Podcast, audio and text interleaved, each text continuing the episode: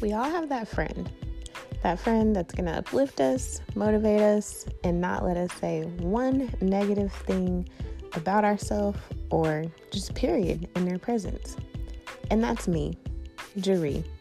I've decided to share my inspiration, beauty, and business tips on a larger scale.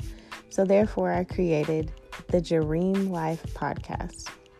You're now listening to it, you're now part of it, you're now on my journey, and now we are friends. And I'm going to be that friend for you.